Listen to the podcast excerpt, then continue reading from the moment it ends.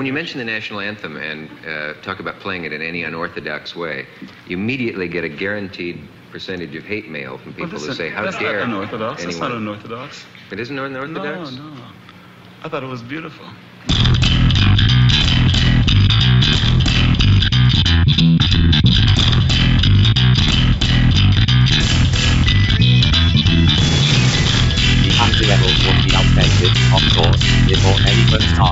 10 of the day. Who sits here? Clearly distressed. After, wait, night, and uplifted. Maybe that'll be the point. Maybe that's why they be the next real level. Real level, as far as I can see, with disapproval. בוקר טוב, צהריים טובים, אחר צהריים טובים, ערב טוב, לילה טוב ולפנות בוקר נהדר לכם. אתם מאזינים למשדר רשת, לי קוראים ארז, משדר רשת, פודקאסט בענייני השעה, שזה מה שמעניין אותי בשעה שבה אני מדבר. ב-18 לשמיני, 1969, בשעה 8 בבוקר ככה, give or take, אה, עלה על הבמה בוודסטוק אלבני, אה, ג'ימי הנדריקס. ג'ימי הנדריקס אה, בגדול היה אמור לסגור את הערב השלישי או השני, אה, כל הרעיון היה, אה, הפסטיבל עצמו, וודסטוק, היה אמור להסתיים אחרי שלושה ימים. אה, מסיבות של גשם ו- ודברים כאלה, היו הרבה הפסקות במהלך ההופעות, והתוצאה הייתה שבעצם הוא, הערב האחרון שהיה אמור לסגור את המופע נמשך לתוך אה, אה, הלילה, לתוך הבוקר, סליחה. והנדריקס שהיה אמור לסגור את המופע בערב, אה, מצא את עצמו עולה על הבמה בבוקר, בשעה כאמור שמונה בבוקר. אה, עם הרכב אה, לא מוגדר במיוחד, אה, הוא בעצם אה, כבר אה, מה שנקרא עמד על חורבות ההרכב שהיה לו אז, ה-experience. אה, לטענתו, כמו שהוא כינה את ההרכב, זה נקרא Gypsy Sun and Rainbows, שמש צוענית ו- וקשתות בענן. אה, אבל אז הוא אה, הוסיף בעצם אנחנו כולה חבורה של צוענים, Band of Gypsies, מה שבגדול ישמש את אותו בהמשך. בקהל עמדו give or take אה, מספרים חלוקים, זה לא ה-400 או 500 אלף שמדברים עליהם בוודסטוק, אה, זה, אנחנו מדברים על שני בבוקר. הרבה מאוד מהאנשים שהיו בוודסטוק היו חבר'ה צעירים שהייתה להם עבודה, או חבר'ה עוד יותר צעירים שהיה להם בית ספר או קולג', ב- ולכן רוב האנשים שהיו בוודסטוק כבר לא היו בוודסטוק בשני בבוקר. אה, לא, מניחים שפחות או יותר חיכו להנדריקס, שכאמור היה אמור לסגור את האירוע, חיכו לו כ-200 אלף איש. אה, ראו אותו עולה על הבמה, מנגן קצת בגיטרה, ואמרו יפה שלום וחתכו. ככה שסביר להניח שכשהוא סיים את ההופעה לא היו שם יותר מ... שוב, המספרים, יש כאלה אומרים 20 אלף, יש כאלה אומרים 50 אלף, לא ברור. אה, והוא עמד כאמור על הבמה, ובמהלך ההופעה היה שם איזושהי מחרוזת ש... אה, התחילה עם שיר אחד ועברה לשיר שני וקצת אינסטרומנטל, קצת jamming באמצע ו... ובאמצע כל המחרוזת הזאת הנדריקס התחיל לנגן את ההמנון האמריקאי, גרסה שהתחילה ככה מעניין והמשיכה מאוד מעניין. תוך כדי שהמתופף שלו ברקע קצת מפריע לו עם... אה, המתופף שלו כנראה חשב שהם עדיין ב jamming אז הוא מדי פעם הוסיף ככה אלמנטים, שזה... אני עד היום שומע את זה ואני אומר כאילו שמישהו מישהו יסגור את המיקרופון למתופף הזה, אבל לא משנה. ההופעה הזאת, הרגע הזה שבו הנדריקס עומד על הבמה בוודסטוק ומנגן את ההמנון האמריקאי, נחשבת לאחד הרגעים האיקונים בהיסטוריה של, ה, של הרוק, של ה sixties, של המוזיקה הפופולרית, של התרבות האנושית בחצי השני של המאה ה-10. איך שלא תסתכלו על זה, מאיזה כיוון שלא תסתכלו על זה, זה היה רגע מאוד איקוני. וחשוב לציין באמת, אה, אה, קודם כל, מה הנדריקס היה צריך לעבור בחייו כדי להגיע לרגע הזה שבו הוא מנגן את ההמנון האמריקני על uh, הבמה בוודסטוק? וזה לא, שלא תגידו שהיה לו חיים uh, פשוטים, כלומר, יחסית אולי, הוא לא, אני לא יודע מה, איך, איזה ילדות הייתה לו, או מה הוא עבר, אני מכיר את הסיפור שלו פחות או יותר מאז שהוא uh, שרת בצבא, והוא הגיע לצבא לא מבחירה. אה, הוא הגיע לצבא במה שכונה או שאתה הולך לשרת בצבא או שאתה הולך לכלא. הוא נאסר, הוא נתפס על כל מיני אה, עבירות אה, כאלה ואחרות, והשופט החליט לתת לו אופציה, והוא אמר לו או שאתה הולך לצבא או שאתה הולך לכלא, והנדריקס בחר ללכת לצבא והתגייס לצנחנים או משהו כזה. לא, לרגע אחד הוא לא אהב את מה שקרה שם, הוא שנא את ה, כל רגע שהיה לו. אה, אה, למעשה, ממה שאני מבין, הוא שוחרר, אה, עשו לו ג'סטה ושחררו אותו אחרי כמעט שנה בצבא, בקטע ש... או משהו כזה. בקטע של, כלומר הוא שוחרר בלי סעיפים, בלי סעיף התנהגותי, אבל זה היה רק בגלל שהיו נחמדים אליו. אם כי בצבא הוא, הוא מהר מאוד uh, חזר למצע מפלט בנגינה שלו בגיטרה, ויותר מזה פגש שם בחור בשם uh, בילי קוקס, uh, שניגן בס, והשניים ניגנו הרבה במהלך השירות הצבאי המשותף של שניהם. אחרי הצבא הוא uh, המשיך בעצם, uh, פצח בקריירה מוזיקלית, כשהוא בעיקר מנגן uh, גיטרה בכל מיני הרכבים. הוא עבד עם הרבה מוזיקאים, ואני לא אכנס עכשיו לכל השמות וכל הפירוטים, אבל הוא עבד עם הרבה מוזיקאים, מוכרים יותר ופחות. הוא ניגן באולפן, הוא ניגן בהופעות. מה, נהיה מין גיטרה להשכיר שכזאת. אה, באמת לקראת ה... ככל שהמוניטין שלו, אנחנו מדברים עדיין על ארצות הברית, אה, ושוב, הוא, הוא הופך להיות, כמו שדיברתי עליו במשדרים אה, קודמים כשדיברתי על מוזיקה, הוא הופך להיות למה שקוראים session musician או live musician, זה מישהו שהחשיבות שלו, התרומה שלו היא מאוד גדולה ל... ליצירות, אבל קרדיט הוא לא רואה מזה וגם כסף לא יותר מדי. זה בעצם הוא הופך להיות אה, שכיר או, או קבלן או משהו כזה. וזה לא משנה גם אם הנגינה שלו אה, בא מישהו ואומר לו תנגן ככה ותנגן ככה, או שהנגינה שלו אומרים אוקיי עכשיו אנחנו צריכים סולו, אוקיי אין שום בעיה הנה סולו, נותן סולו של הנדריקס ואומרים אוקיי בסדר תחתים כרטיס ותודה רבה וקרדיט הוא, במקרה הטוב הוא רואה על זה קרדיט מה שאני לא, זוכ... לא חושב שהיה בשנות ה-60. אתם יודעים, קלפטון ניגן באלבום הלבן של הביטלס, קרדיט הוא לא רע מהסיפור. אה, ואם הוא לא היה קלפטון, אז כנראה שגם לא היינו, אף אחד לא היה יודע את זה. אה, וחלק מה... מה בכדי קצת לשפר את, ה, את המצב שלו, וקצת לעשות לעצמו יותר אה, אה, אה, נפשות יותר, אז הוא עבר... אה, הוא נאלץ בעצם לעבור לקדמת הבמה, מה שנקרא, שזה אומר בעיקר לשיר. ולשיר, אה, זה, זה דבר שאפשר לראות לאורך ההיסטוריה של, אה, למשל, לואיס אמסטרונג, שהיה חצוצרן מאוד מוצלח ומאוד אהוב. אבל לא הייתה לו ברירה אם הוא רצה להצליח מעבר ל... אם הוא רצה לצאת מהמועדונים. אה, לואיס אמסטרונג, אני אומר, כשרצה לצאת מהמועדונים ומהנישה הזאת של חצוצרן ג'אז שחור, ואנחנו מדברים אז על תחילת המאה ה-20, אז תחשבו מה זה בעצם, באיזה חומה של, אה, איזה תקרת, זה לא היה תקרת זכוכית, זה תקרת פלדה, אז לא הייתה לו ברירה, הוא נאלץ לעבור, להתחיל לשיר בעצם, זו, זו הייתה הדרך שלו. לפרוץ. ברגע שהוא התחיל לשיר, אז הוא הפ- הפסיק להיות חצוצרן ג'אז במועדונים העשנים, והתחיל להיות אומן יותר מוכר, בדרן יותר, ולהופיע, אה, ולהגדיל בעצם את הקהל שלו. הנדריקס ניסה את אותו דבר.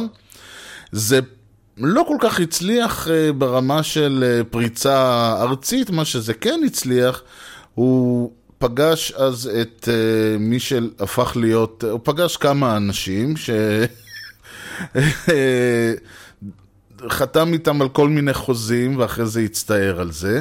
בן אדם העיקרי שהוא אה, פגש אה, ושבעצם אה, גילה בו עניין היה אדם בשם אה, צ'אז צ'נדלר. צ'אז צ'נדלר הוא היה עד אז הבסיסט של האנימלס, והוא החליט שנמאס לו להיות בסיסט, והגיע, והוא רוצה להיות אמרגן. והוא שמע את הנדריקס והוא מאוד התלהב. ואז הוא עשה משהו שבדרך כלל עושים אנשים שמאוד מתלהבים ממוזיקאי שהם מגלים, וזה לקחת אותו ולעקור מכל מה שהיה מדהים בבן אדם. זה, זה אגב לא... זה לא... כלומר, זה אולי נשמע כאילו אני נסחף פה, או שאני מגזים, אבל לא, זה ככה, כי אה, תמיד יש איזשהו, ניקחו למשל את הביטלס, אה, לדוגמה, שהיו אומנים מאוד, אה, כמו שהם מתארים, או היו גם סרטים וסיפורים על הנושא, הם הופיעו במועדונים בהמבורג, והיו שם, ניגנו מוזיקה מאוד, רוק, שוב, בועטת ורוקנרולית וכל זה, ואז בא בריין אפסטיין, האמרגן שלהם, ואמר, איזה יופי, להקת רוקנרול בועטת, וזה, וכל העניין, עכשיו בואו תסתפרו יפה, שימו חליפות, תעמדו ותנגנו כמו חבורת חננות. והם לא היו חבורת חננות, מי שלא יודע.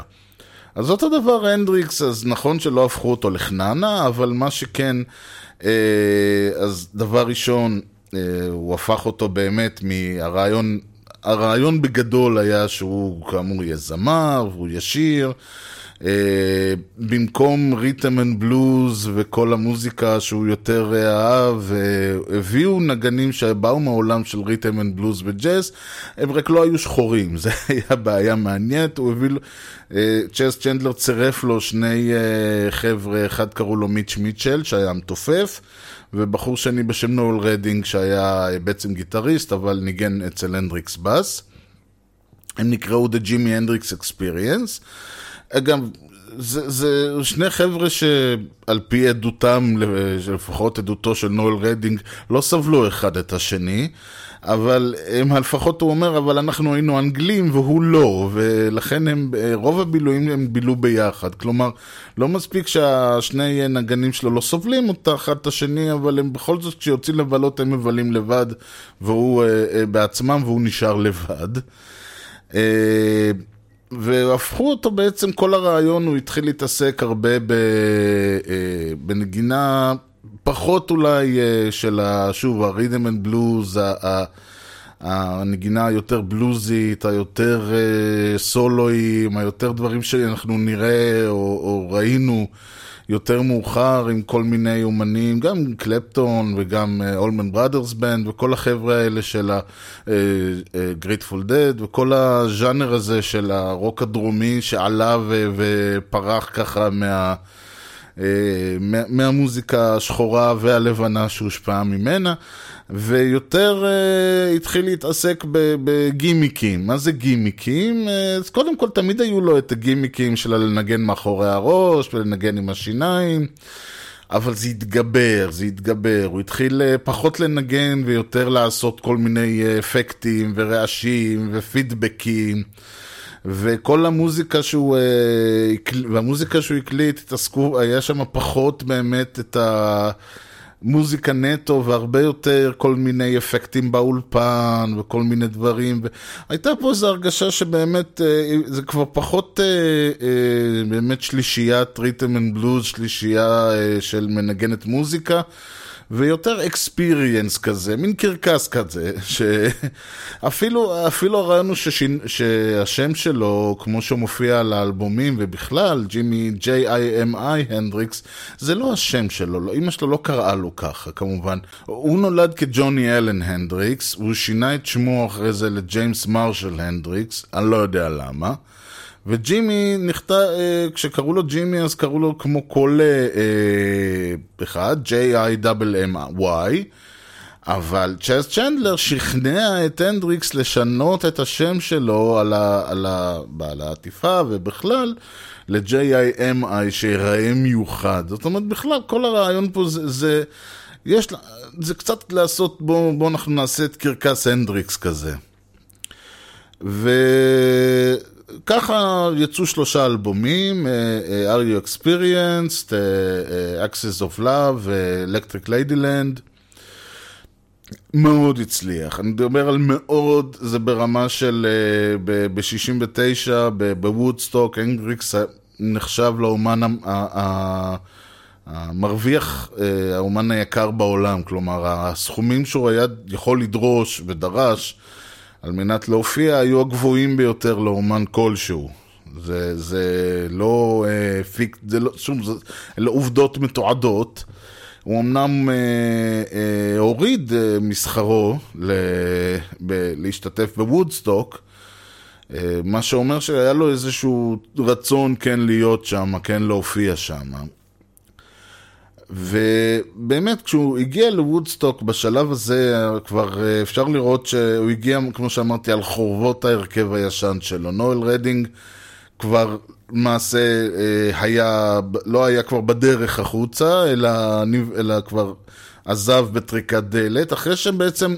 הוא לא, זאת אומרת, הוא, הוא עזב מאחר והנדריקס כבר התחיל לעבוד שוב עם אה, אה, בילי קוקס היה בין הנדריקס לרדינג היה ביניהם קצת כסח, ורדינג אה, על, על קטע יצירתי בעיקר, ורדינג לא אהב את הגישה של הנדריקס ל, ל, לעבודה, הוא לא אהב את זה שהנדריקס החליט uh, מי ינגן איפה, כמה, למה ואיך, uh, הוא לא אהב את הרעיון שזה היה ג'ימי הנדריקס and the Experience, שלא היה לו, שהוא לא היה לו uh, say בכלל. וכתוצאה מזה הנדריקס אמר אוקיי, אין בעיה, והתחיל לעבוד עם, שוב עם בילי קוקס, החבר שלו מהצבא. אה, רדינג הבין אה, לאן הרוח נושבת וחתך אה, בשלב הזה, שמיץ' מיטשל עדיין היה ב, נשאר ב, בלהקה, ובעצם הרעיון היה שהנדריקס הגיע ל... הגיע באמת לוודסטוק, אפשר להסתכל, ומדברים על זה שזו הייתה הופעה שהוא ניגן שם קטעים שהוא ניגן uh, עוד מלפני שהוא התפרסם, כשהוא ליווה את uh, כל מיני, את קרטיס מייפילד וכל מיני כאלה. ומצד שני, הוא, הוא המוז... הסגנון והצורה שבה הוא ניגן, היו, הוא גם ניגן שירים שלו מהתקליטים, את הלהיטים וכאלה, אבל הוא ניגן והסגנון... בגדול אפשר היה לראות שהוא מתקרב יותר לדברים שיקרו איתו בהמשך, דברים ש... אה, זאת אומרת, אפשר היה לראות שמדובר כבר באיזשהו תהליך. עכשיו השאלה, אה, ובאמת אה, אחרי ההופעה ההיא, אחרי וודסטוק, אחרי שהנדריקס עמד על וודסטוק וניגן את ההמנון האמריקאי, הרבה דברים השתנו ב, ב, אצל הנדריקס. מיץ' מיטשל עצמו גם כן נבעט מההרכב, ובמקומו הגיע באדי מיילס. באדי מיילס אה, שהיה מוזיקאי המתופף, מאוד מוערך, אה, שוב, שחור. למעשה בשלב הזה זה הפך להיות מהנדריקס ושני האנגלים לשלושה שחורים אמריקאים, שמנ... והסגנון בהתאם הפך להיות מהסגנון הפסיכודלי, עם האפקטים, עבר להיות ל rhythm and blues, לבלוז, לרוק, מאוד אה, באמת דרומי ושורשי וכל הדברים היפים האלה. הנדריקס החל, אה, מה שנקרא, לעשות phase out לשירה. יש, אה, ל Band of Gypsies יש אלבום אחד שהוקלט בהופעה חיה, או בשתי הופעות חיות, אני, נדמה לי. ונדמה לי שממש בהתחלה שלו, השיר הראשון או השני, בעצם הנדריקס מתחיל כזמר ומסיים כגיטריסט במובן הזה. כלומר, ממש היה מין אה, החלטה כזאת של הנדריקס שעכשיו, שהוא מספיק גדול והוא מספיק מצליח שהוא כבר לא צריך לשיר, הוא כבר לא צריך לעמוד ולהיות הפרונטמן בשביל להיות הפרונטמן. וגם הרעיון הזה שזה לא הג'ימי הנדריקס Experience אלא ה-Band of Gypsies. גם הרעיון ש... ש... והדבר הכי מדהים, ואני זוכר אפילו היה אה, אה, משהו שקוטנר כתב על ההופעה האחרונה של הנדריקס, הוא כתב בהופעה האחרונה של הנדריקס קרה דבר מדהים, הנדריקס ניגן. הוא לא שרף את הגיטרה, הוא לא שבר אותה, הוא לא נ, נ, עשה אפקטים, הוא ניגן. וזה, ובעצם אפשר לראות את כל התהליך הזה, באמת, אה, ואני אני רואה אותו במין איזשהו תהליך שבו הנדריקס אומר, כאילו בגדול, הרעיון היה, אה, הנדריקס בא ואומר, אני רוצה להיות אומן כל כך גדול, כל כך מוצלח, שאני יכול, אוכל אה, לעמוד מול 200 אלף, 300 אלף, 500 אלף, לא משנה, בפסטיבל, של, בפסטיבל הכי גדול בעולם, בהיסטוריה, ולנגן את ההמנון האמריקני על הבמה. עכשיו, אני די בטוח שהוא, אני מניח, כן, אבל אני די אהיה מופתע לגלות, אם אי פעם אפשר יהיה לגלות את זה, שהנדריקס ב-1961 אמר משהו כזה. אבל אני די בטוח שהכיוון שלו כן היה להגיע לנקודה שבה הוא עושה את מה שהוא רוצה. והוא היה מוכן לשלם מחירים במרכאות, ושוב, ברור שאנחנו לא מדברים פה על לעבוד עבודת פרך ו- ודברים כאלה, אבל הוא היה מוכן לשלם מחירים אומנותיים מאוד מאוד גדולים, במובן של הפשרות שהוא עשה גם עד שהוא הגיע לאנגליה, ובטח אחרי שהוא הגיע לאנגליה, הפשרות האומנותיות שהוא עשה, במיוחד אחרי שהוא הגיע לאנגליה, מראות, ו- ואני עוד פעם, אני לא טוען פה שהוא אה, אה, אה, סבל או שהוא לא עשה מוזיקה טובה, אבל די ברור שהרעיון, ברור לי מה, מהצורה שבה אפשר לראות את ה... אה, אה, את הצורה שבה הוא, הוא זז, מה שנקרא, אה, אחרי וודסטוק, אפשר לראות שבאמת באיזשהו מובן אה, מה שקרה עד וודסטוק היה סוג של פשרה אומנותית מבחינת הנדריקס. אני יודע שיש הרבה אנשים, ונגיע לזה עוד בסוף, שאומרים שכל מה שהם מכירים מהנדריקס הוא בעצם כל מה שקרה איתו עד וודסטוק.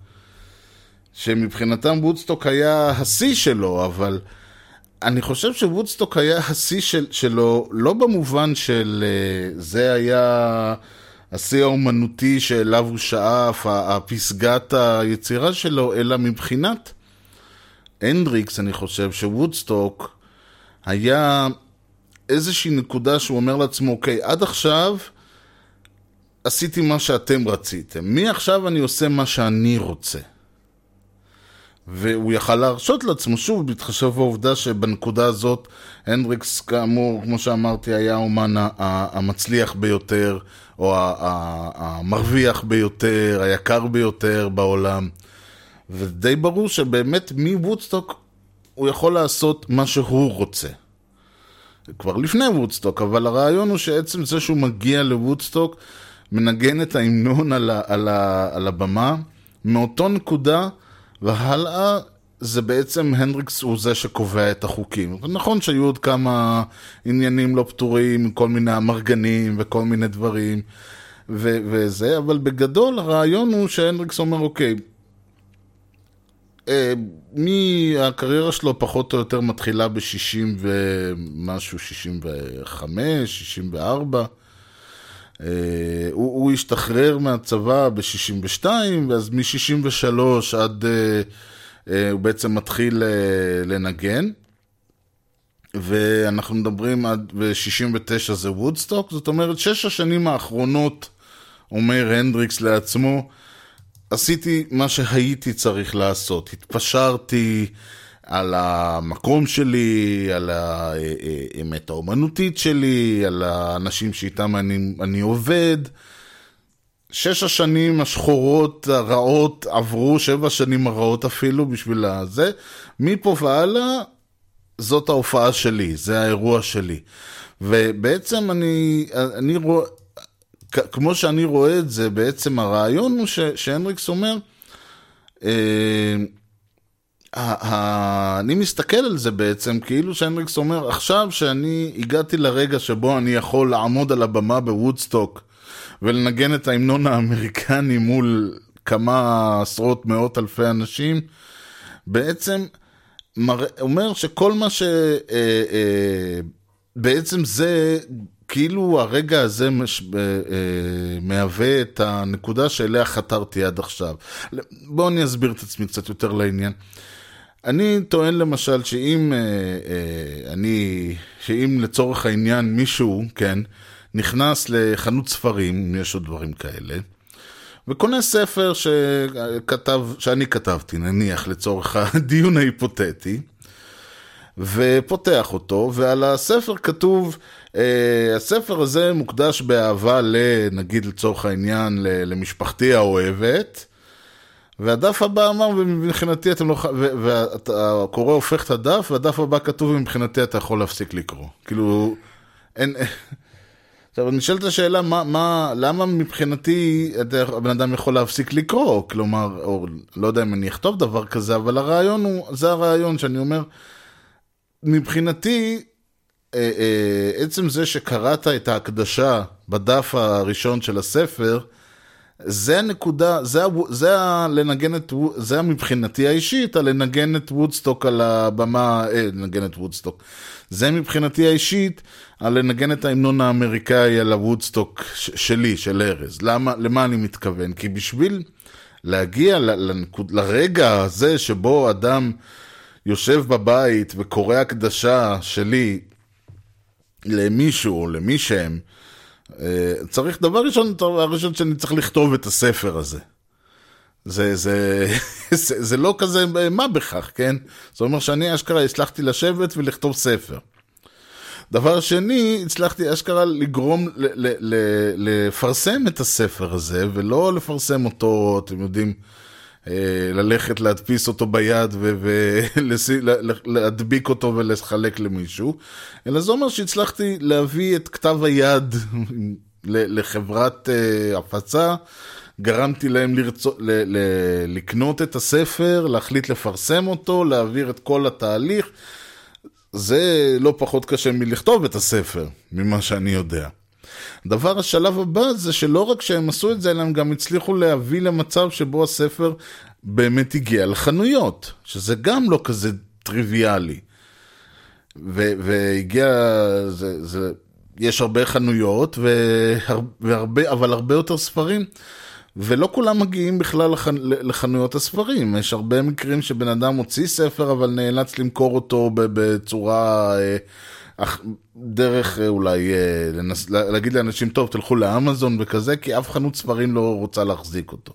אבל, אז הצלחתי לכתוב את הספר, להפיץ, לגרום לו להיות מופץ לחנויות, וזה גרם למישהו, לא משנה מי, לאשכרה לקנות את הספר. זאת אומרת, הבן אדם נכנס לחנות ומכל מה שיש שם, החליט לקחת דווקא את הספר שאני כתבתי. מבחינתי, מה קורה עם הספר מפה והלאה לא רלוונטי, זאת אומרת, מבחינתי קראת את מה שיש על הדף הראשון, שזה כנראה הקדשה, אם תהיה הקדשה, או הכותרת אפילו, זה כבר לא רלוונטי, כלומר, אני, את כל מה שהייתי צריך לעשות, עשיתי. את כל מה ש... ש, ש כל הדרכים, כל האמצעים מבחינתי בוצעו, הומצאו. כלומר, אם יש, אני אומר, יש מטרה ויש את הדרך למטרה, מה שמכונה האמצעים, אה, או כמו שאומרים, the goal and the means, כלומר, הדרך להגיע למטרה. המטרה שלי הייתה שהבן אדם יושב בבית ויקרא את מה שכתוב על הדף הראשון של הספר ש, שאני כתבתי. וכמובן שיש דרך מאוד פשוטה לעשות את זה, אני יכול לבוא למישהו הביתה, לתת לו ספר שאני כתבתי, כאמור, הדפסתי, בי... הדפסתי ב... ב... ביד וכרכתי ונתתי לו. זאת לא הרעיון. אני רוצה שהרעיון מבחינתי הוא שאותו אדם לא... קנה את הספר בחנות ספרים בלי שהוא מכיר אותי, בלי שהוא יודע מי אני, בלי שהוא שום דבר, אלא כי הגעתי עם היצירה האישית שלי לנקודה שבה אני סופר, שמופץ בחנויות ספרים, ברמה, ו- ומוכר ברמה כזאת שאנשים נכנסים וקונים את מה שיש לי לכתוב. כאמור, אני לא שמה, אני רחוק משמה, לא יודע אם אי פעם נגיע לזה, אבל הרעיון ש... ש... יש, ועכשיו השאלה היא מה אני מוכן לעשות בשביל הרגע הזה. האם אני מוכן, אה, האם אני לא מוכן להתפשר על האמת האומנותית שלי? למשל, אולי יהיה לי הרבה יותר פשוט לכתוב ספר קצר, סיפורים קצרים, דברים יותר קצרים ו- ונוחים שאני אוכל לכתוב. ו- והשאלה היא גם מה, מה, אה, בשביל להשיג את זה, האם אני יודע שז'אנר מסוים או סוגה מסוימת של ספרים יותר קל לה להתפרסם, יש יותר סיכוי שמפיץ כלשהו ירצה בכלל אה, להתעסק עם מה שיש לי להגיד. אז אולי אני אה, אכתוב את הסגנון הזה. אז אמרנו, אני גם לא כותב רומן או איזשהו ספר אה, כבד וגדול, אלא סיפורים קצרים, כדי להגיע יותר מהר למצב שיש לי ספר כתוב. ואני כותב בסגנון מסוים או לקהל מסוים, כי אני יודע שזה מה שיפורסם. ואז אה, כדי שזה יפורסם אני צריך לעשות כל מיני uh, דברים ולרוץ לזה ולספר כמה היה לי רע וכל מיני דברים שעברתי וקצת uh, אתם יודעים כל הקטעים האלה שכל פעם שמישהו יוצא לו איזה, כל פעם שזה אומן מתראיין באיזה שבע ימים, שבע לילות, מוסף השבוע, מוסף השבת. ואני מסתכל, אני אומר, רגע, נשארו לו טראומות מהילדות שהוא יכול לבוא איתם, או שכבר יש טראומות חדשות ש, שקרו בשנה, שנתיים האחרונות מאז הראיון הקודם? כי אי אפשר בלי טראומה, אי אפשר בלי, בלי איזה אירוע, בלי איזה משהו היום, למכור כלום. זאת אומרת שגם אני אצטרך לבוא עם אה, קצת, אה, לשפוך קצת קישקע באיזשהו מוסף. וכל זה כדי לגרום גם לאנשים לרצות לקנות אותו, זה אומר שאולי אני אהיה כל מיני מבצעים, כלומר כמה אני אהיה מוכן לוותר במרכאות על האמת שלי,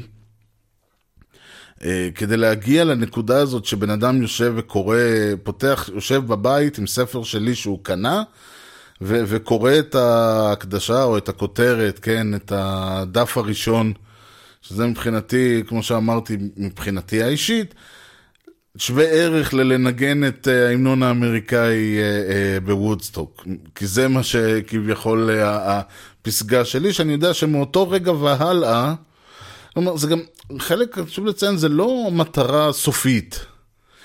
זאת מטרה שאתה יודע, מפה והלאה, כמו שאמרתי, עד עכשיו אתם קבעתם את החוקים, מעכשיו אני קובע את החוקים. וזה סוג של להגיד, אוקיי, אני... המטרה שלי היא להגיע אולי לנקודה שבה אני, במקרה של הנדריקס לצורך העניין, אני האומן, האומן הכי מפורסם בעולם, אני האומן הכי נחשב, נחשק, קובע את המחירים של עצמי, ובשביל לעשות את זה הוא היה מוכן, שוב, אני, זה, זה עדיין לא, זה לא ברמה של, הוא לא הוציא שירי פופ דביקים לרדיו, אלא הוא עדיין הוציא את ה... יצירות עם הרבה גיטרה והרבה אפקטים והרבה דברים והרבה זה, אבל כן היה איזושהי, היה, כלומר, זה בא על חשבון דברים אחרים שהוא היה רוצה לעשות, והוא עשה, התחיל לעשות אחרי וודסטוק. במטרה באמת להגיע לנקודה שבה הוא, אני מניח, ראה את עצמו, ובאמת בנקודה שאפשרה לו לעשות את כל הדברים שהוא רצה לעשות. ואז נשאלת השאלה באמת, עד, עד, אה, כמו שאומרים, אז האם המטרה מקדשת את האמצעים? יש משפט כזה. אז קודם כל צריך לזכור שה... כמובן שלא. אחת הסיבות, המטרה לא מקדשת את האמצעים אם האמצעים זה פשע. כלומר, אם המטרה של מישהו היא להיות, אה, לא יודע מה, אה, להיות אה, ברון סמים, הוא לא יודע, זה מראה לכם מה העולם הזה. להיות עבריין, או להיות uh, הבוס של uh, פתח תקווה, או משהו בסגנון הזה, אז לא. זה, זה לא מטרה וזה לא אמצעים. אז עכשיו, גם uh, כשאומרים האם מותר לרמות, מה זה לרמות? יש מישהו שאמר שבספורט מקצועי אין דבר כזה לרמות. תשמע, בן אדם... שמרוויח הרבה מאוד כסף בשביל אה, לרוץ על מגרש ול- עם כדור, ואם הוא ידפוק חליקה ברחבה ויקבל כתוצאה מזה פנדל ויבקיע את הפנדל ויעלה את קבוצתו ליתרון, שיכול להבטיח לה אה, הרבה נקודות ואולי אליפות ואולי... אז, אז זה לא לרמות. אוקיי, לרמות זה כשאתה עם החבר'ה ואני יודע מה... אה, עושה איזה פאולון, או אה, עושה איזה צועק פאול, או אני יודע, כל מיני שטויות כאלה. אומר שהכדור נכנס, למרות שאתה יודע שלא... זה נקרא לרמות. כשאתה, כשאתה רונלדו, או מסי, או מה שזה לא יהיה ברמות האלה, זה לא נקרא לרמות, עם כל הכבוד. אז, אז, אבל אני אומר, לרמות, רמאויות, הונאה וכיוצא בזה, שוב, זה, זה, ברגע שזה נהיה עברייני, ברגע שזה, במיוחד, כלומר, אני לא חושב שאף מטרה יכולה לקדש אמצעי, אם האמצעי הוא פגיעה באחר. וזה, יש לזה סיבות גם. כלומר, כשהנדריקס לצורך העניין, אני אומר, ויתר על האמת האומנותית שלו, אף אחד לא נפגע מזה. הוא הוציא מוזיקה נהדרת, הוא עשה דברים, אף אחד לא, אה, ס, במרכאות, אה, נפגע אישית, או, או, או סבל, או כאב לו מזה שהנדריקס לא עושה את המוזיקה הזה. אתה יכול להגיד כן, אבל בגלל שהוא לא עשה את המוזיקה שהוא באמת רצה לעשות, אז כאילו אנחנו המאזינים לא קיבלנו את ה... בסדר, זה נחמד אה, המשפט הזה, אבל זה לא שהוא היה צריך אה, לשדוד אנשים, זה לא שהוא היה צריך לפגוע בהם פיזית, כלכלית, רוחנית או כל דבר אחר. זאת אומרת, אם ה- ה- ה- ה- עם הפגיעה, עם הוויתורים, עם האמצעים במרכאות, הם אה, פירושם שאני צריך לבצע איזה שהם ויתורים, לבצע איזה שהיא אה, פשרות ודברים כאלה. זה בסדר, זה לא, אף אחד לא ימות מזה, ואולי אולי אני לא אגיע למיצוי האישי שלי וכיוצא בזה, אבל אני חושב שבמקרה הזה אפשר להגיד כן האמצעי, אה, אה, אפשר שהאמצעי יקדש, שהמטרה תקדש את האמצעים. אבל אה, החשש שלי בגדול מה, מה, מהדבר הזה הוא משהו שאני חושב שדיברתי עליו, אה, דיברתי עליו במשדר הקודם ודיברתי עליו גם במשדרים לפני זה וזה שוב משהו שאני קורא לו שהאמצעי הופך למטרה. למה הכוונה אמצעי הופך למטרה? יש דוגמה נהדרת. לצורך העניין, אדם, אה, נגיד אה, אה, מרק זקרברג, הוא היה לו חלום, הוא היה לו vision. שוב, הכל נניח, כן?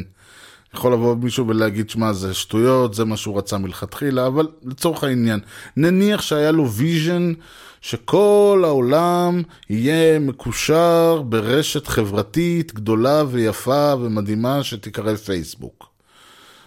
בשביל להגיע ל- ל- למצב שכל העולם מחובר ברשת החברתית הגדולה והיפה והכחולה לבנה הזאת שנקראת פייסבוק, מישהו צריך ל- ל- לשלם את החשבון בסופו של דבר. וכדי שמישהו יוכל לשלם, והדרך שלו לשלם את חשבון החשמל ועוד, ולשלם משכורות לעובדים שלו וכל זה הייתה למכור פרסומות. וכדי שאנשים ימכרו, אה, אה, יקנו את, הפ... אה, יותר נכון, שהמפרסמים יקנו פרסומות בפייסבוק, הוא היה צריך לבוא ולהגיד להם, תראו, אנחנו מתאימים את סוג הפרסומת לסוג האדם, ואנחנו משתמשים במידע שאנחנו צברנו, האלגוריתם שלנו צבר על המשתמשים שלנו כדי... זאת אומרת, כל התהליך הזה שבו לוקחים את המשתמשים ואת הפעילות שלהם, ומפלחים אותה, ומצליבים אותה, ורואים את כל ההשפעה שלי על החברים שלי ושלהם עליי, ולפי זה מתאימים לנו את הפרופיל הפרסומי. כל הדבר היפה הזה, הוא אומר, זה נועד כדי שאנשים יקנו פרסומות, כדי שאני אוכל להמשיך לממן את המפעל היפה הזה. שבו, שנקרא פייסבוק, שמחבר את כל העולם לרשת חברתית. אלא שבשלב הזה, כשכל העולם כבר מחובר לרשת החברתית שלו, בעצם אתה שואל, אוקיי, אז מה עכשיו אתה עושה עם זה? אז מה, מה שנשאר, מה שהוא עושה זה, זה מה שהוא עשה עם זה כל הזמן. זה מצליב את המידע, משתמש, לוקח כל מיני, מריץ כל מיני אלגוריתמים על הפעילות של האנשים ומוכר להם פרסומות. כלומר, האמצעי הפך למטרה, זאת המטרה שלו, זה השוק שלו. וכל הניסיונות של אה, מפה והלאה יהיו להגדיל את הנתח, להגדיל את הנפח. ל- ל- למצוא עוד דרכים, אה, ל- ל- למכור עוד פרסומות. אותו דבר גוגל, גוגל גם כן דיברו על זה שהם אה, רוצים אה, לאנדקס את המידע האנושי, אבל באיזשהו שלב, שוב, ברגע שהם אמרו, טוב, מישהו חייב לממן את כל, ה- את הביוטיפול הזה, והמישהו הזה יהיה המודעות שאנחנו נמכור על בסיס המידע שאנחנו משתמשים. מאותו רגע, ואין לזה, ואז אתה שואל, כי, כי גם מבחינת המשקיעים וגם מבחינת כל מי שמתעסק ב, ב, ברמה האקזקיוטיבית, אין איזשהו יעד שאתה יכול לבוא ולהגיד, אוקיי, אנחנו שואפים לעשות משהו. מצד שני, אלה שמתעסקים בכל הנושא הכלכלי, הכספי, נתח שוק, רווחים וכל זה, יש להם בהחלט יעדים שאפשר לכמת אותם, ואז בעצם זה לא רק שהאמצעי הופך למטרה, אלא שהאמצעי בעצם אה, אה, הרבה יותר קל לכמת אותו מבחינת איפה אנחנו עכשיו, איפה אנחנו רוצים להיות, מה אנחנו רוצים לעשות, וכדי להגיע למקום שאנחנו רוצים להיות. וזה לא משנה אם ה vision היה לאחד את המידע האנושי, או לאחד את המין האנושי ברשת חברתית. ברגע שיש, נוצר מה שמכונה business model, כלומר מודל עסקי, שמטרתו להביא את החברה למצב מסוים, המודל העסקי הופך להיות חזות הכל. וזה לא רק זה, זה גם יש עניין שזה הופך להיות לאיזשהו... אה, ברגע שאני בא ואומר, אוקיי, אני כדי להצליח, כדי להיות אה, אה, אומן מצליח, איש עסקים מצליח, פודקסטר מצליח, משהו מצליח, אני צריך להתנהג בצורה מסוימת. אני צריך לפעול בצורה מסוימת. למה, מה גורם למישהו לחשוב שברגע שאני כביכול אגשים את המטרות שלשמן uh, התכנסנו, אני אעצור את, אני אשנה את עצמי? למה שאני אפסיק לפעול בצורה הזאת? למה ש... ש... או יותר נכון, איך? כאילו, להגיד למה אולי כי אני רוצה, אבל איך? איך אני אעשה את זה? איך בן אדם ש, שבמשך איקס שנים, וזה לא משנה אם זה חמש שנים או חמישים שנה, פעל בצורה מסוימת כדי להגיע לאיזושהי נקודה מסוימת, למה שהוא ישנה את, את דבריו, את, את הכיוון? או, או את הדרך. עכשיו נגיד, במק... אם יש אנשים שמסוגלים, למשל הנדריקס, בהחלט ברור שהוא אכן ניסה לשנות, אבל זה לא כזה פשוט. מה עוד שרובנו לא הנדריקס, ו, וגם רובנו לא מתעסקים ברמה הזאת שהוויתורים או הכיוון או הדברים האלה הם ברמה של מוזיקה ואומנות, אלא כמו שאמרתי יותר בדרך זה לא חייב להיות ביזנסמן. זה יכול להיות מישהו שאני אומר, הוא רוצה להצליח בתחום תחום שלי למשל, שזה תכנות והייטק. ואז אני בא ואני אומר, טוב, אני רוצה לעבוד בחברה מסוימת, בתפקיד מסוים, בטכנולוגיה מסוימת, אבל מאחר, וכרגע אני, אני לא יכול לבוא לאף חברה כזאת להגיד להם, תנו לי להיות, אה, אה, תנו, לבוא לחברה מסוימת להגיד להם, כן, תנו לי להיות מתכנת מוביל בחברה שלכם, בטכנולוגיה הזאת, במשכורת הזאת. יגידו לי, למה מי אתה? אז אני אומר, אוקיי, אני צריך לצבור ניסיון. אני צריך לצבור אה, אה, גם ניסיון במובן של ניסיון מקצועי, וגם ניסיון במובן שיש לי, אני יכול להגיד, כן, אני עובד איקס שנים בתחום. ובשביל לעשות את זה אני צריך להתפשר על הטכנולוגיה, על העבודה, על המיקום. אני לא יכול לבוא ולהגיד, כן, אני לא מוכן לעבוד אה, אה, בתחום, ב, בתחום הזה. אז, כלומר, אני אשמח לא לעבוד בפורנו נגיד. אני לא, ועד עכשיו לא יצא לי לעבוד בפורנו, ואני מאוד שמח לגבי זה. אם לא תהיה ברירה, מחר אה, ייסגרו בפניי כל הדלתות חוץ מזו, אני לא יודע אם אני אה, אוכל לבוא ולהגיד, טוב, אני, יש לי עקרונות. מזלי זה לא קרה, ואני גם מאמין שזה לא יקרה, אבל זה הרעיון, לא עבדתי בספאם. אני מקווה מאוד לא לעבוד בספאם, אני לא יודע עוד פעם מה יקרה אם מחר, שוב, ייסגרו בפניי כל הדלתות. אני, בשלב הזה של חיי אני די מאמין שהדלתות לא ייסגרו בפניי, אבל הרעיון הוא שאנשים מוכנים לעשות הרבה מאוד ויתורים מהבחינה של איפה לעבוד, מהבחינה של במה לעבוד, מהבחינה של עם מי ו- ומה התפקיד שהם רואים לעצמם ומה השכר שהם מוכנים לקבל. מוכנים לעשות הרבה מאוד פשרות בשלבים מסוימים של החיים. עכשיו השאלה היא מתי אתה מפסיק לעשות את הפשרות האלה. מתי אתה בא ואומר, אוקיי, מפה והלאה אני יכול כבר לכתוב לעצמי את טיקט. אני יכול כבר לבוא ולהגיד, אוקיי, עד עכשיו אתם אמרתם לי מה לעבוד, איפה לעבוד, מה לעשות ואיך לעשות, מפה אני עושה את זה. והשאלה היותר גדולה, אוקיי, האם בעצם הבעיה היא, אוקיי, אתה בא ואתה אומר, יופי, אני עבדתי בתחום עשר שנים, עשרים שנה, לא משנה. מפה והלאה אני יכול לקבוע מי, מה, מו ולמה, ואז אתה בא ואתה אומר, בעצם הבעיה היא שעד עכשיו עבדת עשר שנים בטכנולוגיה מסוימת, בתפקידים מסוימים, במקצועות מסוימים, בחברות מסוימות, כהתפשרות, סבבה. אבל זה הניסיון שלך, אתה לא יכול עכשיו לבוא למישהו, תבוא למישהו ותגיד לו, עכשיו אני רוצה, הוא אומר, תשמע, נכון, יש לך הרבה ניסיון, אבל אין לך, יש לך אפס ניסיון בעבודה בטכנולוגיה המסוימת שאני עובד איתה, יש לך אפס ניסיון בתחום שבו אני עובד, יש לך אפס ניסיון בתפקיד שבו, אני, אה, שבו אתה רוצה, ואתה דורש משכורת כמו בן אדם שעבד עשר שנים בתחום הזה. אז אני יכול להכניס אותך, אבל אני לא יכול להכניס אותך ברמה שאתה רוצה. אני יכול להכניס אותך כמו מישהו שעבד חצי מהזמן, כיוון שאני משקיע בו בך הרבה מאוד הכשרה, אולי לא כמו במישהו חדש, אבל כן, יש פה איזשהו עניין שאת עכשיו...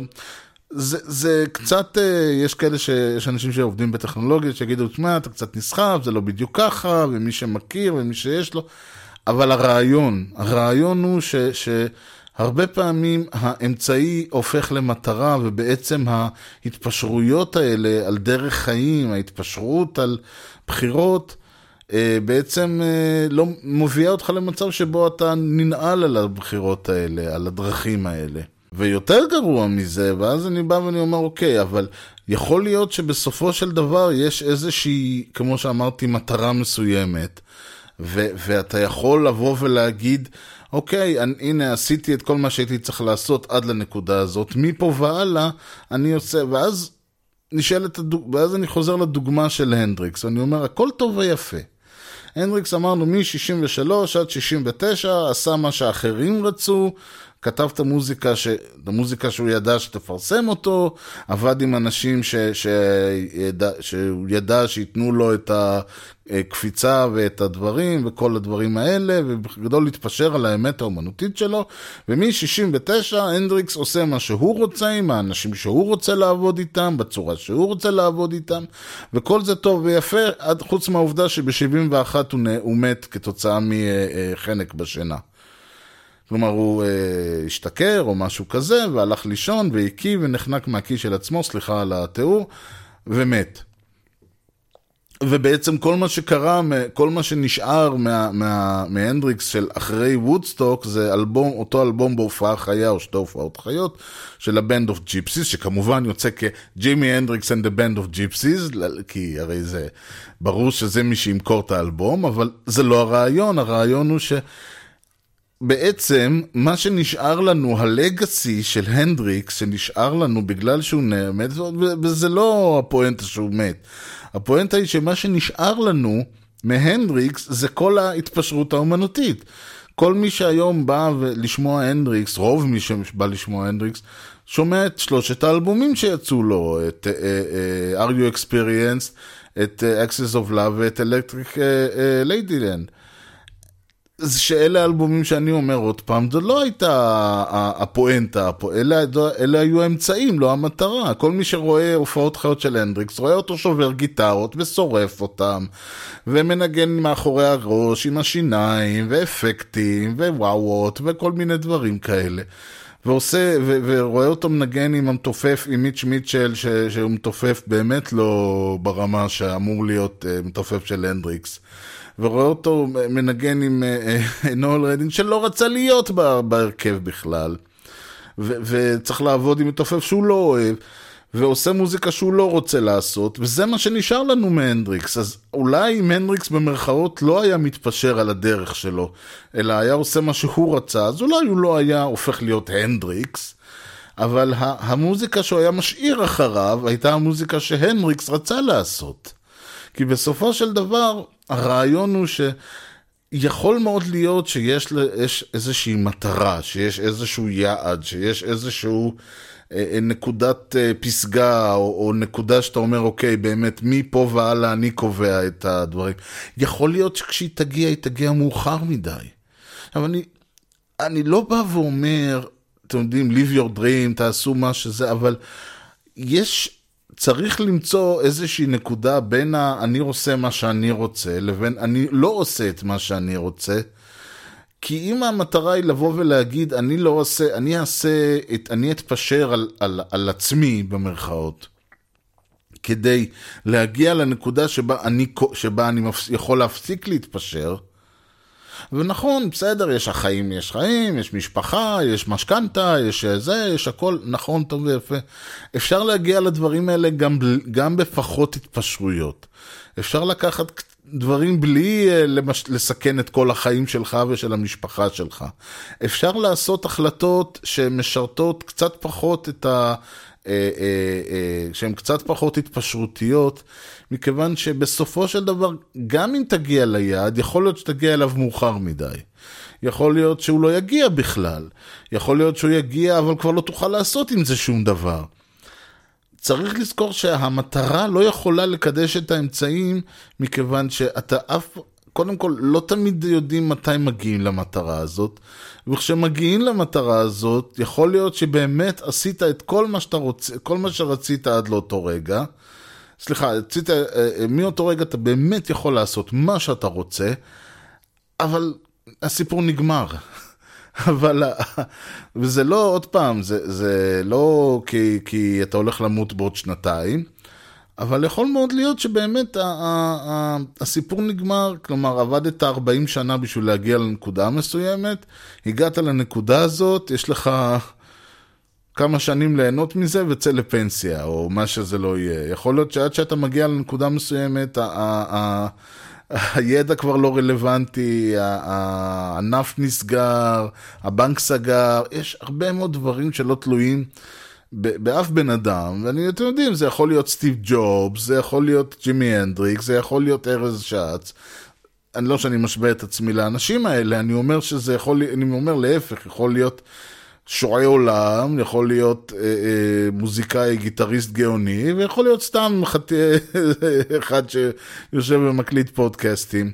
אבל הרעיון הוא שיש איזשהו שלב שבו אי אפשר אה, אה, להמשיך לקדש את האמצעים, שהמטרה, מפס... שאי אפשר להמשיך להגיד, אוקיי, נגיע למטרה ואז אה, נעשה... חי... יש מצב שאתה חייב לבוא ולהגיד, תשמע, בוא, בוא, בוא נפסיק עם ההתפשרויות, בוא נפסיק עם הדברים, בוא נמצא דרך שבה אפשר, אני יכול לאזן את מה שחשוב לי עם הדברים שאני עושה כדי להגיע למקומות שחשוב לי עליהם.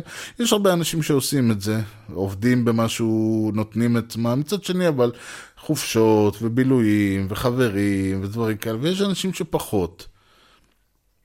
יש אנשים שמוכרים את נשמתם אה, בשביל אה, בצע כסף. ויש אנשים ש... ויש אנשים שמגיעים, ש, שבזכות זה גם מגיעים להישגים מאוד גדולים, ויש כאלה שלא, אבל הרעיון הוא שצריך תמיד לשים דברים, כל הזמן צריך לעמוד איפה אני נמצא, לא ביחס למטרה, לא ביחס לאיפה שאני רוצה להיות, אלא ביחס למי שאני. כל זה נאמר ב, בלי קשר או עם קשר לעובדה שמשדר רשת מציין בימים אלה שנתיים להיווסדו, כן, כן. אנחנו במשדר רשת עלה, אה, המשדר הראשון או משהו כזה, וזה נמצא באתר ואפשר להסתכל, עלה בערך באמצע נובמבר 2016, ואנחנו עכשיו לקראת סוף נובמבר 2018, זה אומר שנתיים. אז uh, אני לא יודע להגיד מה הייתה המטרה, לא יודע מה המטרה שלי בכלל. המטרה הראשונית הייתה לעשות פודקאסט, תראה, המטרה הייתה לעשות פודקאסט שבועי, זה לא כל כך קורה. אני זוכר שבמשדר השנה אני אמרתי שהמטרה שלי לשנה השנייה היא, היא להוציא לפחות, אה, קודם כל יותר משדרים ובאופן יותר תכוף. לא רק שזה לא קרה, מסתבר שהוצאתי פחות משדרים השנה מבשנה הראשונה. לא יודע איך זה קרה. אני בהחלט מתכנן, משתדל, מתכוון ורוצה שהמשדר יהיה שבועי. זה טוב לי, זה טוב לכולם. אני אשמח מאוד שיהיו לי מאזינים, אני לא יודע אם יש מאזינים כרגע, אני מקווה מאוד שיש, ואם יש, אז תודה לכם שאתם מאזינים, אולי תשלחו אימייל, כדי שאני גם אדע שאתם חיים, אבל uh, uh, זה גם יהיה נחמד. אני חושב שהמטרה שלי בסופו של דבר, וזה אולי העניין פה, המטרה היא לעשות את משדר רשת. המטרה שלי היא לא ל- ל- להגיע לאלף משדרים, המטרה שלי היא לא להפוך את זה למקצוע, המטרה שלי היא לא להגיע ל- לאלפי מאזינים, המטרה שלי היא לעשות את משדר רשת. המטרה שלי היא לבוא בשאיפה אחת לשבוע, או כמו שאני אוהב להגיד, אחת לשבוע שבועיים, שזה כבר יותר ריאלי, אה, אבל בהחלט לבוא אחת לשבוע שבועיים. לתת פה שעה שבה אני חושב שאני אה, אה, מסקר איזשהו נושא, וזה לא חייב להיות משהו ברומו של עולם, זה לא חייב להיות משהו כואב וגדול ו- ומסיבי, אבל כן להביא משהו, נושא לכדי מיצוי, במצב שבן אדם שמאזין לשעה הזאת יודע מה אני, ארז, רציתי להגיד על הנושא הזה מתחילתו ועד סופו. אם זה נותן לכם משהו, יופי. אם זה לא נותן לכם משהו, אני בהחלט אה, אשתדל, ואם הייתם שולחים מייל, אז גם הייתי יכול אה, לשנות את הדברים. זאת המטרה. האמצעי שלי הוא המטרה, והמטרה שלי היא האמצעי. המטרה היא להקליט משדר רשת, זה אני עושה. לעשות את המשדר, לבנות אותו בצורה שבה אני יכול לבוא ולתת, אה, אה, כאמור, שעה על הנושא. זה פחות או יותר קורה. ככה שאני יכול בהחלט להגיד שאני את המטרה האישית שלי הגשמתי. יש עוד הרבה דברים שאני צריך כדי להמשיך כדי שיקרו כדי שאני אוכל להמשיך. קודם כל, אה, מן הסתם, אני צריך להמשיך להיות במצב שבו אני יכול להקליט משדר אחת לשבוע, שבועיים. אה, אני צריך שיהיו אנשים שרוצים לשמוע אותו, אני צריך שיהיה לי איזשהו במה, אה, כלומר, לא רק במובן של המשדר, אלא גם אתר ודברים, וזה תלוי חלק בי, חלק לא בי, ככל שיהיו אנשים יותר שמאזינים למשדר, יהיה יותר פשוט לתחזק את כל הדברים האלה. כרגע, שוב, זה ברמה שאני יכול לתחזק אותה. אה, מה יהיה בהמשך, נחכה ונראה. אין לי איזשהו מסר, כן? אין איזשהו אה, אה, אמירה פה בכל העניין. כלומר, הייתה אמירה עד עכשיו. אני מדבר לגבי המשדר, אין לי איזו אמירה. את מה שיש לי להגיד אני אומר, ואת מה שיש לי להעביר אני מעביר. מישהו רוצה לדעת מה הנושאים שאני, חשובים לי, זה, יש 60-70 משדרי עבר, אפשר להאזין להם בכל סדר שהוא, בכל צורה שהיא, ו- ושם אני מעביר את מה שיש לי להעביר. זאת אומרת, לבוא ולהתחיל להגיד, זה ה... אלה הנושאים שאני רוצה, המטרה שלי הייתה לבוא ולדבר על דברים כאלה וכאלה, לא, המטרה שלי הייתה, היו לי, מת... אני זוכר במשדר הראשון, משדר אפס, אמרתי, זה היה דברים שאני הולך לדבר עליהם, חלק מהם אני מדבר, חלק מהם לא. על חלק מהדברים שחשבתי שאני אתמקד, למשל טכנולוגיה, אני כמעט ולא מדבר. חלק מהדברים שחשבתי שאני אדבר עליהם, שזה מוזיקה, אני בהחלט מדבר. שוב, יש, יש ויש, ו- ואני לא אבוא ואגיד, אלה המטרות שלי לשנה הקרובה ולא אעמוד בהן. כמו שאמרתי, המטרה שלי היא בסך הכל לבוא, לעשות את המשדר הזה הכי טוב שאני יכול, הכי כפי שאני יכול, ובשאיפה אה, אה, רק להתקדם מפה ו- ולשפר את ה... באמת שהמשדר ימשיך ולי...